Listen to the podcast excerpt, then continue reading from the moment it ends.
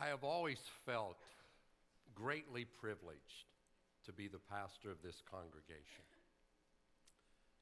I consider it an honor of which I am not worthy and a wonderful gift from our God. but I have never felt more privileged than I have over these past couple of weeks.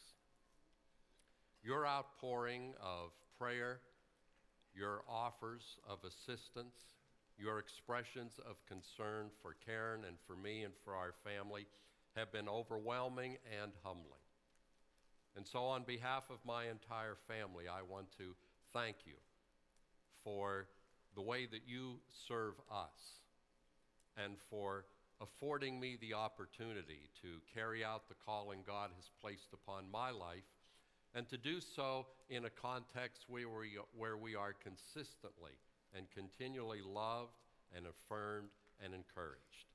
I often talk, excuse me, to pastors who have lots of horror stories of being beat up and discarded by congregations. And while I seek to minister to those who have known that experience, I can never, never say I know what you're feeling because I've never experienced that. For over 33 years, you have done nothing but encourage and love us. We are profoundly, profoundly thankful. And I feel sorry for those who walk away from congregation because it lacks perfection, because they unwittingly walk away from help and hope and healing that is never found on the individual level, but always found within the body of Christ. So thank you for being the body of Christ to us. I'm back in the pulpit quickly for two reasons. One, I've got thousands of people through Alliance missions, literally in every time zone, praying for us, and I believe prayer changes things. Secondly, I'm back in the pulpit because I have that assurance that while my prayers for my daughter were not answered as I envisioned, they were answered. And so rather than watching her die over a period of 12 years in daily installments. I now know she's absent from the body but present with the Lord. And the night I learned of her death, as I lay down in bed, the Lord said, Rock, you've laid in this bed for 12 years, agonizing. Tonight I've got it.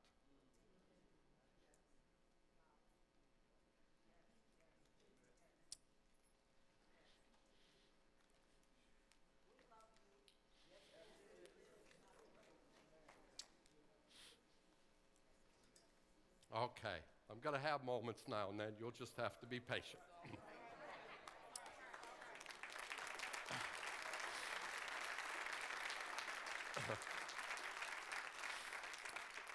the one thing I can say to you over the past 12 years, I have refused to give the devil any play.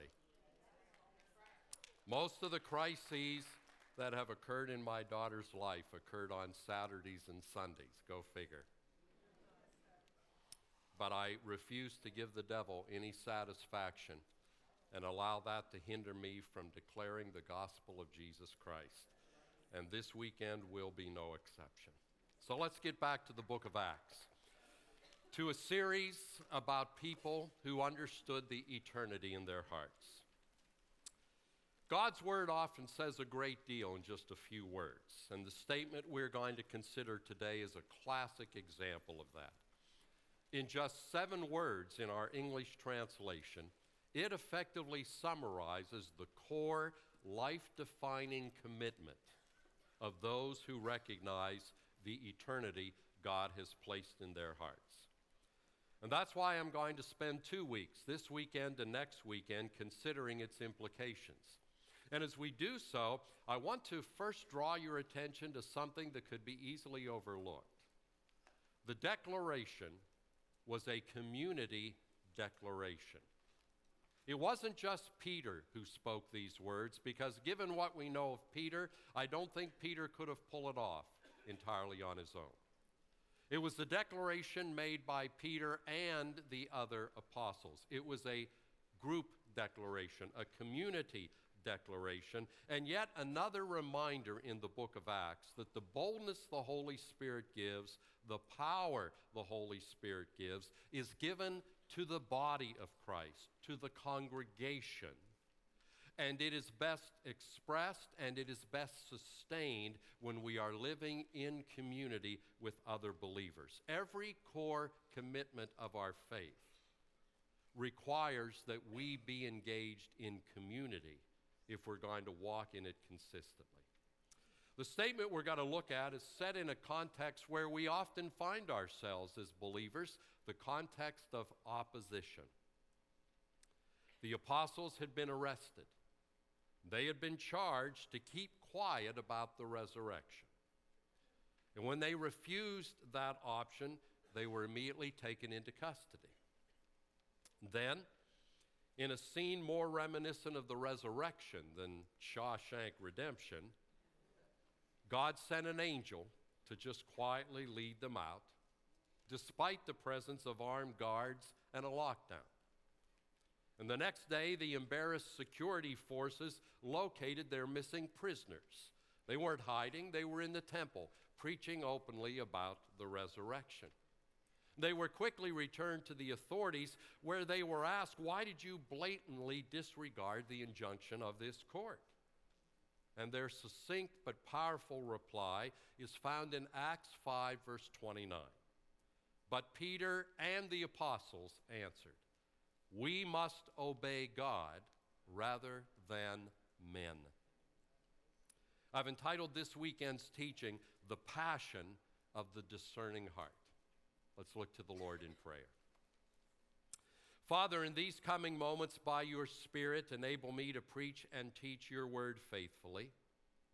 By your Spirit, enable us to understand it thoroughly, or at least as much as we can where we are in this moment. And then help us to apply it. I pray this for the health of your people, and I pray this for the sake of those who need us to be on task in our mission. And I pray these things in Jesus' name. Amen and amen. And as we study God's Word together this morning, may the Lord be with you. Years ago, Karen and I were invited to participate in a young adult group discussion about marriage. Now, we weren't the young adults, the group was made up of young adults. we were the more experienced veterans. I like to think of it as more experience rather than just getting old. And predictably, I was asked to share a question that I anticipated. Somebody said, Pastor, what would you and Karen say has been the key to your enduring covenant? And hopefully, to the surprise of no one, my response was a theological response.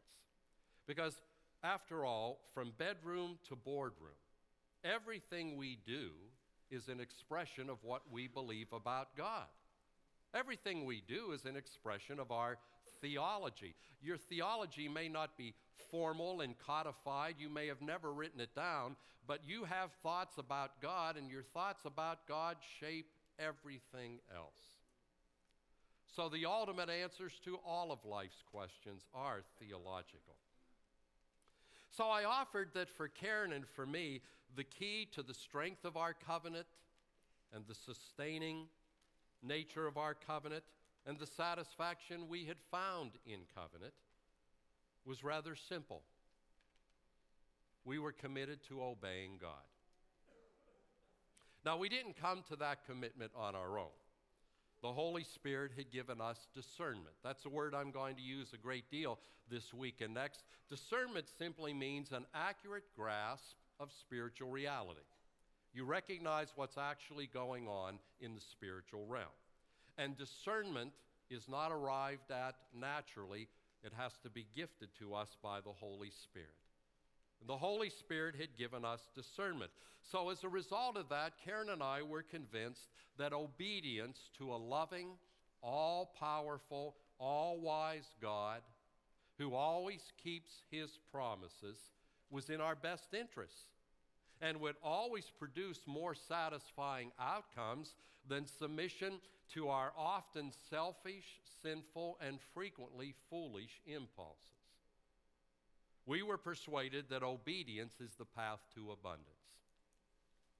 And as a result, bitterness, sustained anger, cruelty, emotional abandonment, unfaithfulness, de facto divorce, and actual divorce simply have never been options for us.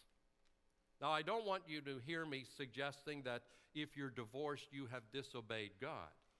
There are times, according to God's word, when divorce is necessary and it is permitted by God. So that's not what I'm saying. And I'm certainly not insinuating that passions like anger and bitterness never dropped by for a visit. they have. And I like to tell people, like all couples, Karen and I have enjoyed moments of intense fellowship. That, that's Christianese for gone at one another. But we've never permitted evil passions to move into the guest room and take up permanent residence. Because we've always come back to that conviction we must obey God.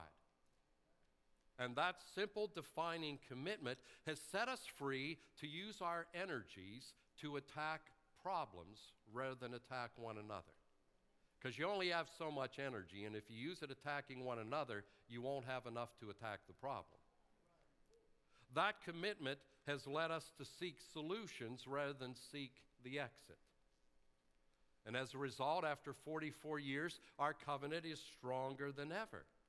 And that despite the fact that our calling positions us for unrelenting spiritual attacks.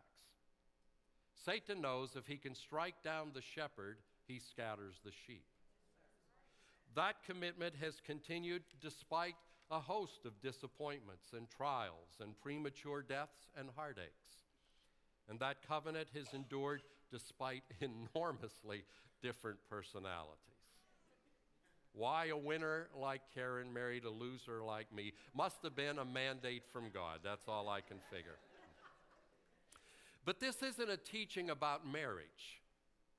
It's a teaching about the fundamental commitment that has helped our covenant to endure and the fundamental commitment that transformed Peter and the apostles from fearful to fearless that made them bold witnesses in the face of overt hostility and formidable threats.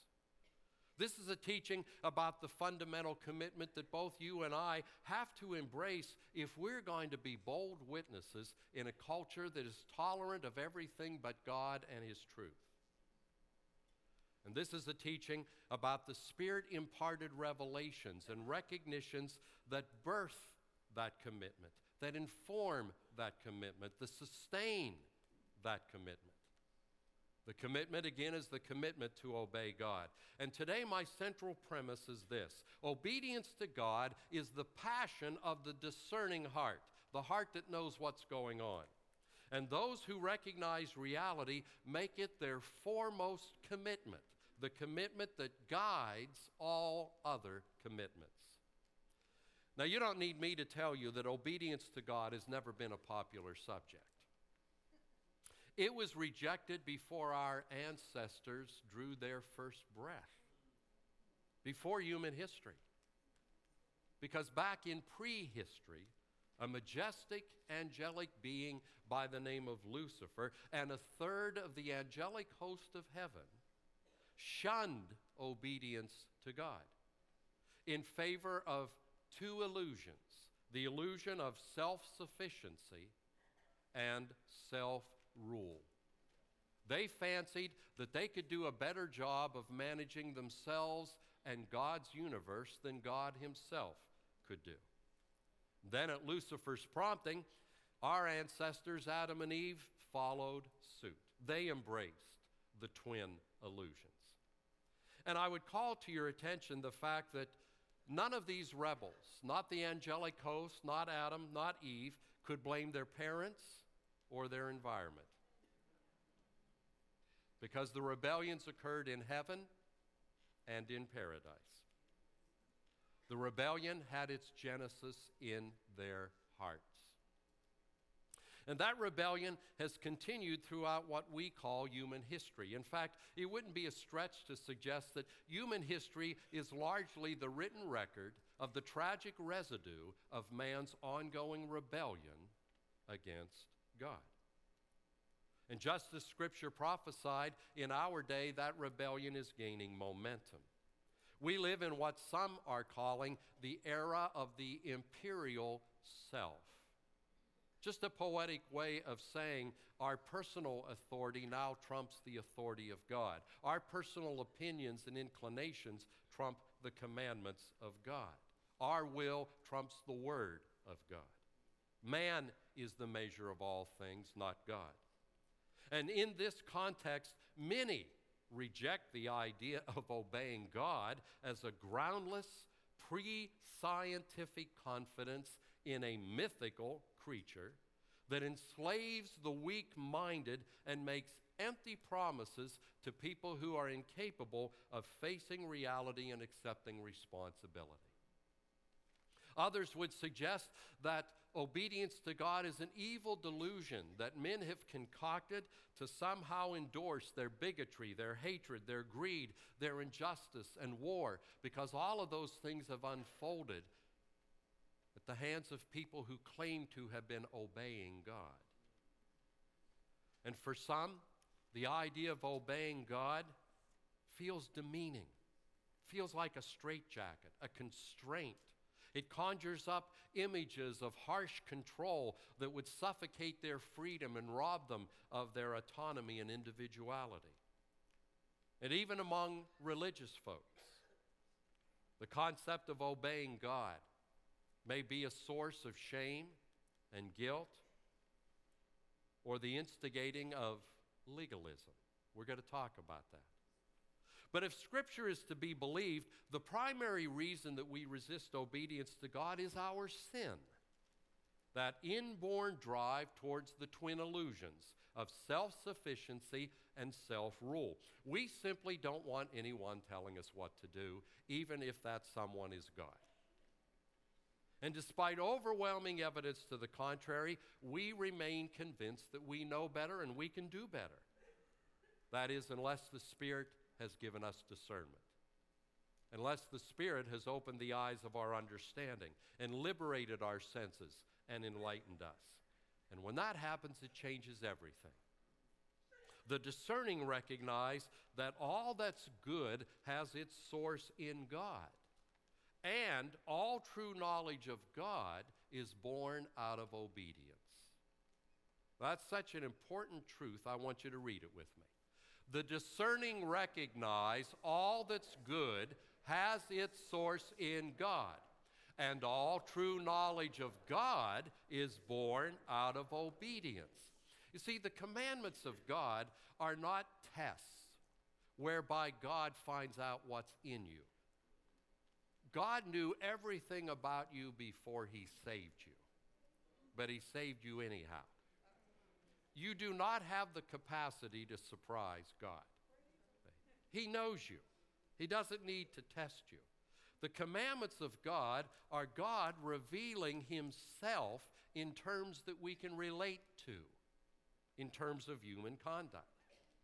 And when God gives a command, He's showing us something about who He is. And since we were created in His image, He's telling us what we were meant to be, what we were designed to be. And so, if all good has its source in God, and the true knowledge of God is born out of obedience, obedience, rather than being intimidating, becomes inviting. And that's where today's story comes in. On the surface, it's a tale about boldness in mission. But none of that boldness would have been evidenced if, it, if the apostles hadn't first made a line in the sand commitment to obey God rather than men. And that, that commitment didn't unfold in a spiritual vacuum. The Spirit had given them some critical awareness. It was the passion of discerning hearts. The apostles had come to understand that Jesus' followers order their lives around love for God And that love is expressed and enhanced in obedience. Expressed and enhanced in obedience. Now, here's how Jesus put it in John 14. He said, If you love me, you'll obey my commands. Now, that seems like a rather straightforward statement, easily interpreted. If you love me, you will obey my commands. But I'm here to tell you that passage is frequently misinterpreted and misunderstood and misapplied.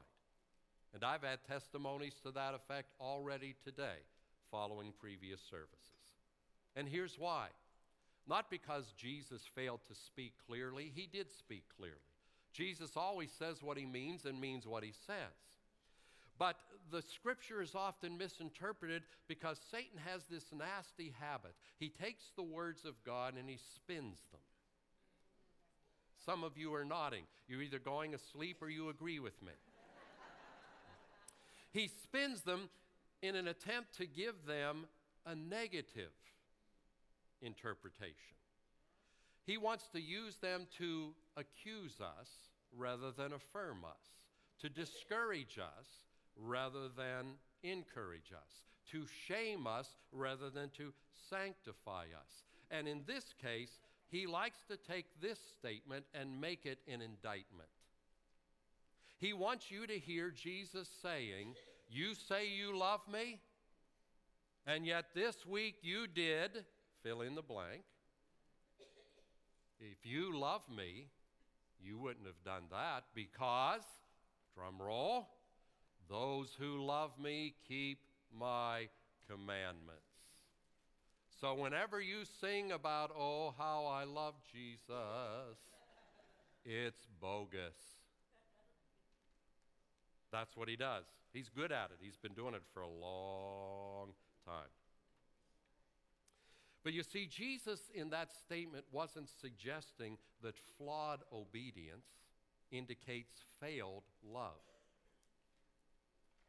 And to assume that is to fail at both love and obedience, and the devil knows that. See, let me, uh, let me unpack that. The Bible makes it clear that despite our best intentions, believers still sin. John put it this way if we say we have no sin, we're deceiving ourselves. We're smoking something. Believers still sin, all believers, because we are saints under construction. He who began a good work in us is perfecting it, but ain't none of us perfected yet. Okay? And knowing that's the case, Satan wants to turn that reality to his advantage. He wants you to feel that your sins prove that you don't love God. He wants you to feel suffocating shame, but he doesn't want you to stop there. He wants you to do something religious. He wants you to go out and attempt to prove to God that you really do love Him by increasing your performance and making promises that you know you are not going to keep. He wants you to dive headfirst into the quicksand of legalism, a demonic counterfeit of grace. Because Satan knows legalism is sin. It's nothing more than the twin illusions of self sufficiency. I'll prove myself to God Self rule, I'll make myself worthy of His love and I'll win His love. Self sufficiency and self rule, rebellion dressed up in religious clothing.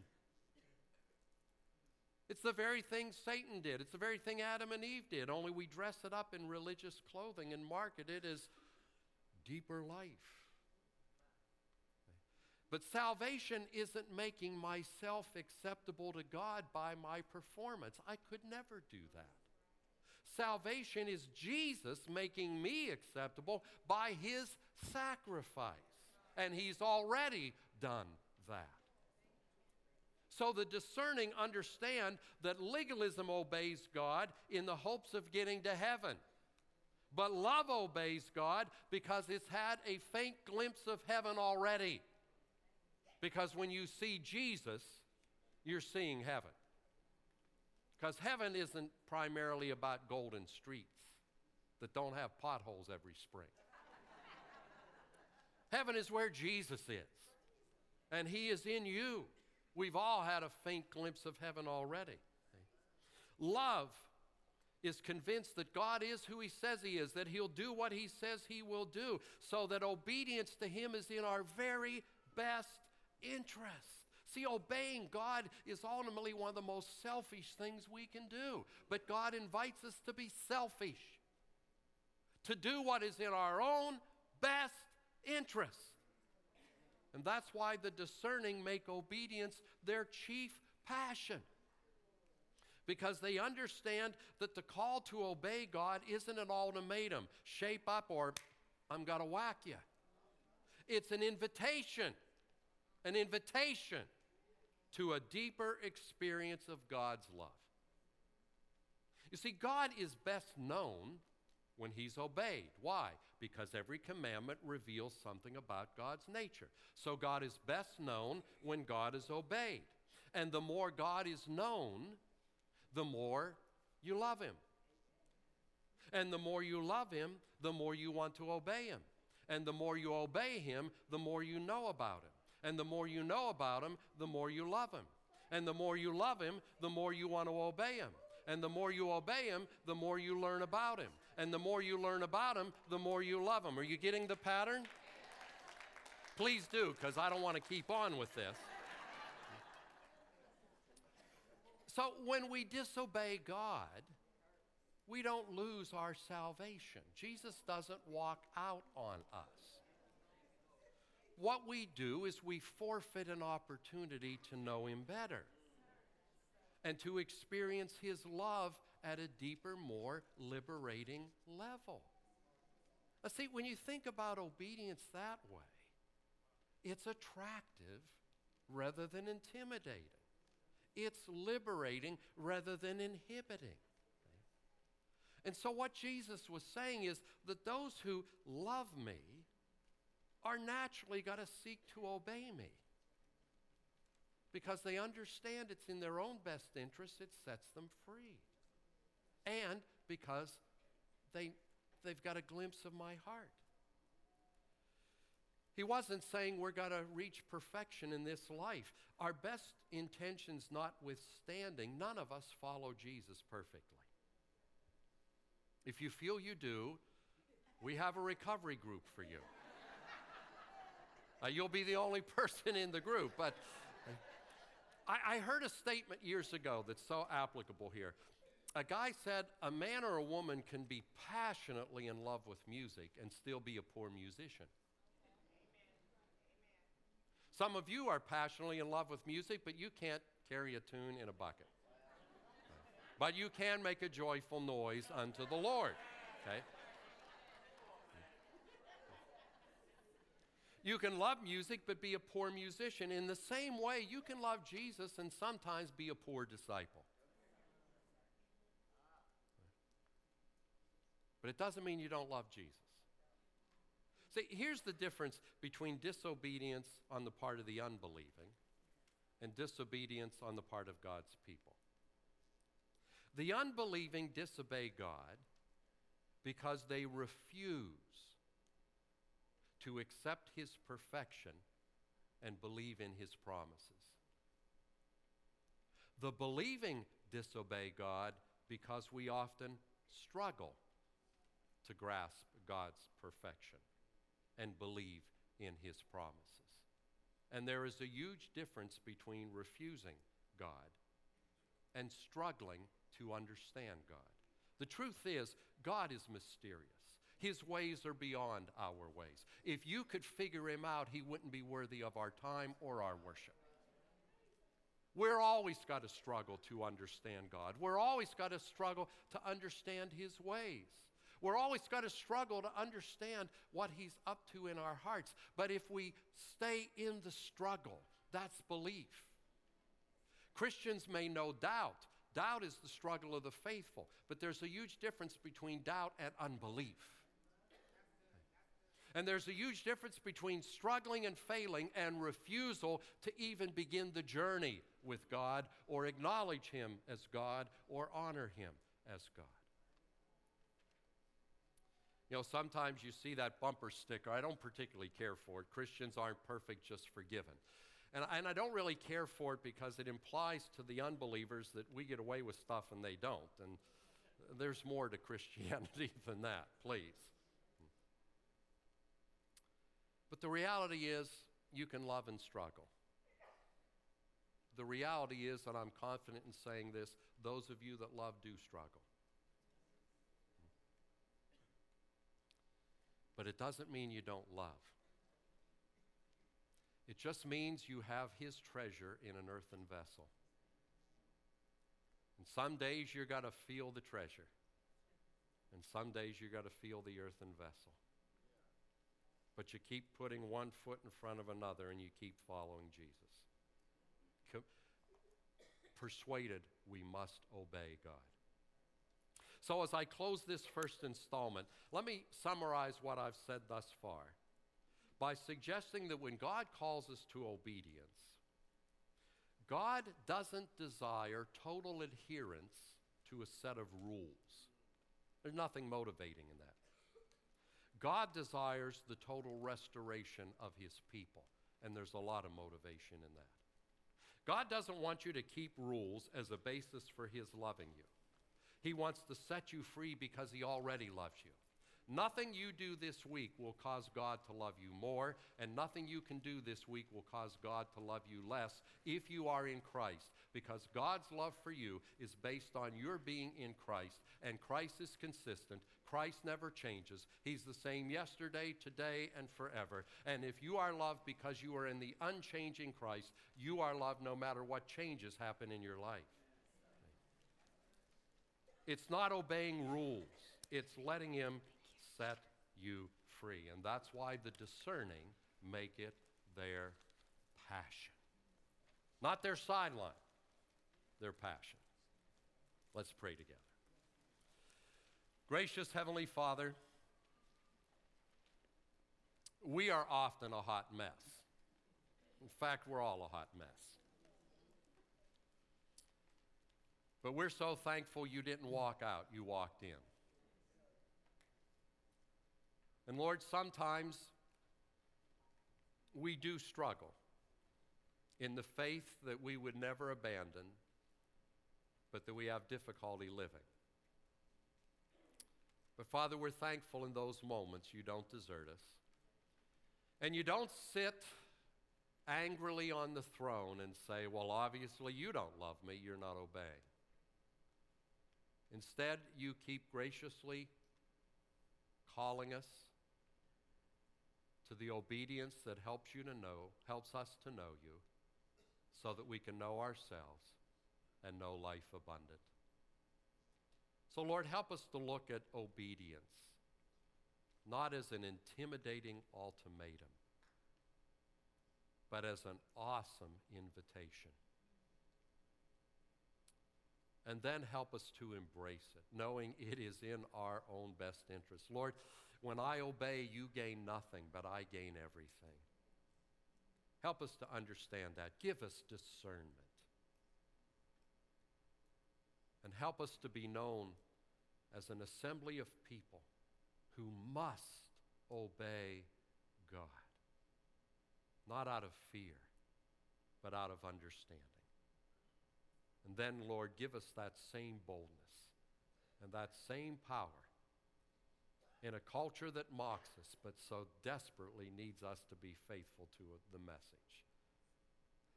We can't do that on our own, but Spirit, you can, and we thank you ahead of time for what you're going to do. In Jesus' name, amen. Amen. Amen.